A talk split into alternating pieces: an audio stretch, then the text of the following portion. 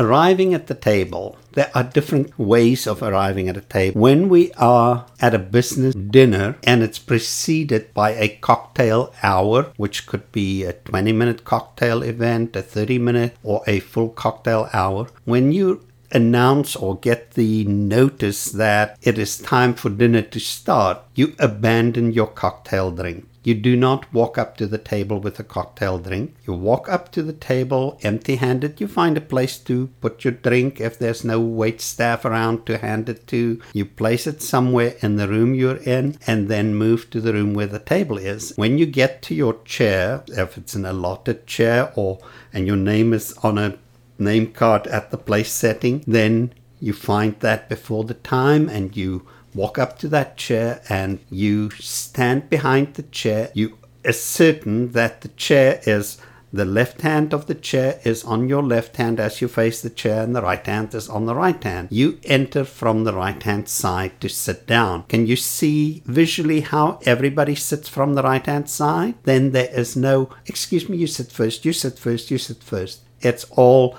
like a ballet. Everybody sits down, pull their chair in,